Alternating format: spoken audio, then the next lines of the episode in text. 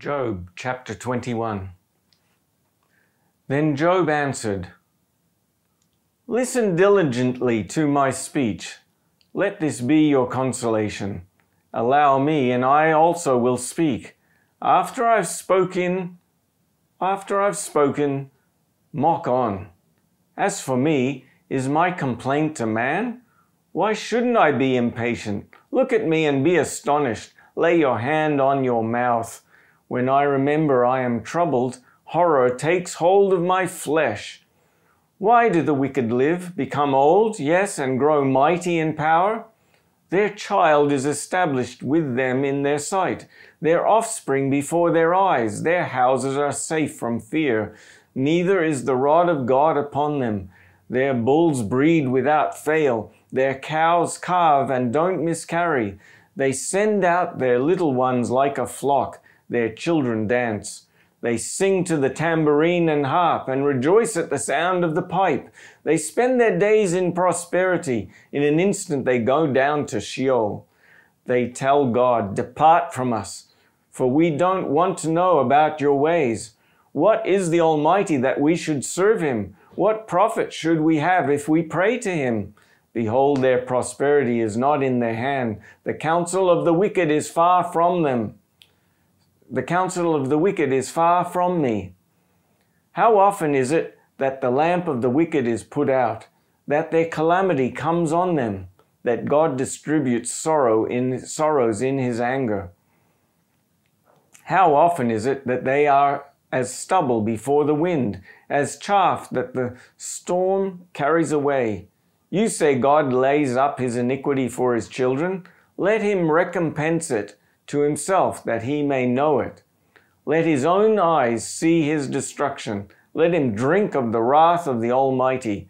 For what does he care for his house after him when the number of his months is cut off? Shall any teach God knowledge, since he judges those who are high?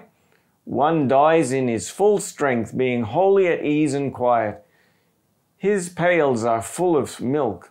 The marrow of his bones is moistened. Another dies in bitterness of soul and never tastes of good. They lie down t- alike in the dust. The worm covers them. Behold, I know your thoughts, the plans with which you would wrong me. For you say, Where is the house of the prince? Where is the tent in which the wicked lived? Haven't you asked wayfaring men? Don't you know their evidences? That the evil man is reserved to the day of calamity, that they are led out to the day of wrath. Who will declare his way to his face? Who will repay him what he has done? Yet he will be borne to the grave. Men will keep watch over the tomb. The clods of the valley will be sweet to him. All men will draw after him, as there were innumerable before him. So, how can you comfort me with nonsense? Because in your answers there remains only falsehood. These are the comments for Job chapter 21. We're now into speech number 13, and this is Job's reply to Zophar and the end of the second round of speeches. So, Job gave the initial speech, then each of his three friends have given a speech, and Job has replied. So, friend, reply, friend, reply, friend, reply. That's six speeches, round one. And now that's all happened again, and this is the end of round two. Job's reply to the third friend, Zophar. And Zophar, he went crazy. Accused Job of oppressing the poor, all sorts of stuff like that.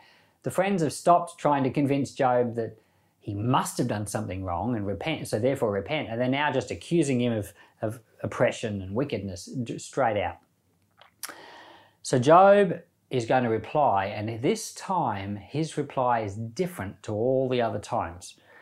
Now, when you're studying the book of Job, like I've been trying to, and I've got to admit it's not been an easy study of the book of Job, and I know there are experts who've spent their lifetime on this one book. Thank God for them. And um, so some of the things I've sh- been sharing with you, I've just gotten from those experts. And um, they say that this chapter of Job, or this speech of Job, is different to all the others for this following reason. In the other speeches of Job, he he usually starts out by addressing the things that this one friend has said. Then he often will slip into kind of like a I'm addressing you all mode. So kind of addressing them all in general.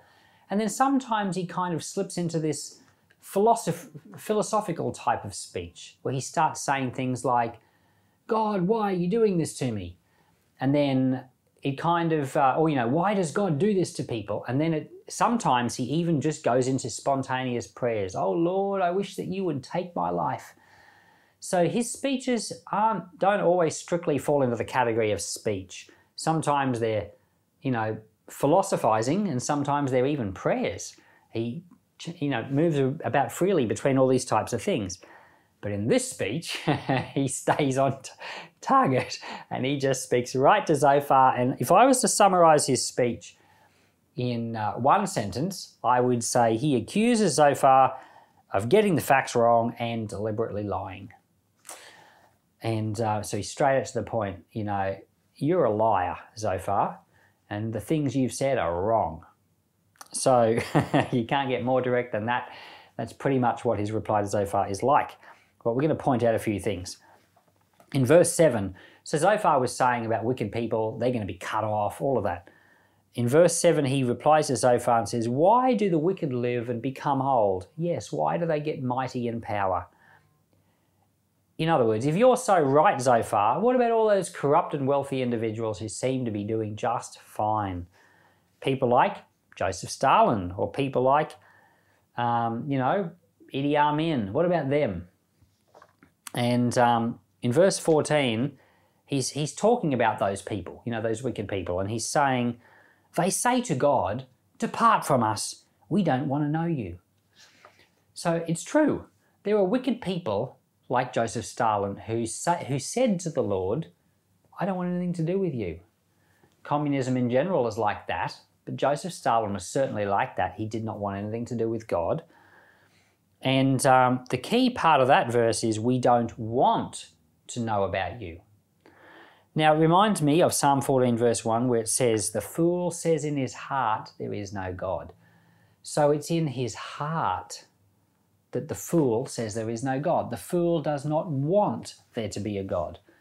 And uh, I know somebody who, who who's an atheist, and they said, I'm an atheist because I just can't see how there can be a God. So here's someone who's trying to figure it all out. You know, they're reading books and they're analyzing, and they're, in their mind, they can't see how there could be a God. That's different to them not wanting there to be a God. And uh, but there are people who ignore all evidence and they do not want there to be a God. That's the people that Job is talking about here. It's these wicked people that sometimes do prosper. So the whole this whole discourse of Job is about wicked people who get away with things. God allows them to, not all of them, but he allows them to for some reason. But in eternity, it all catches up with them and I would not want to be them. God said to Adam and Eve, In the day that you sin, you will surely die. And uh, that was back in Genesis chapter, was it two or three? I, um, I used to think to myself when I was young, but they didn't die. But no, the truth is that when God says things from His perspective, they are so true and so real. Adam and Eve died that day. Something was gone from them, and they knew it.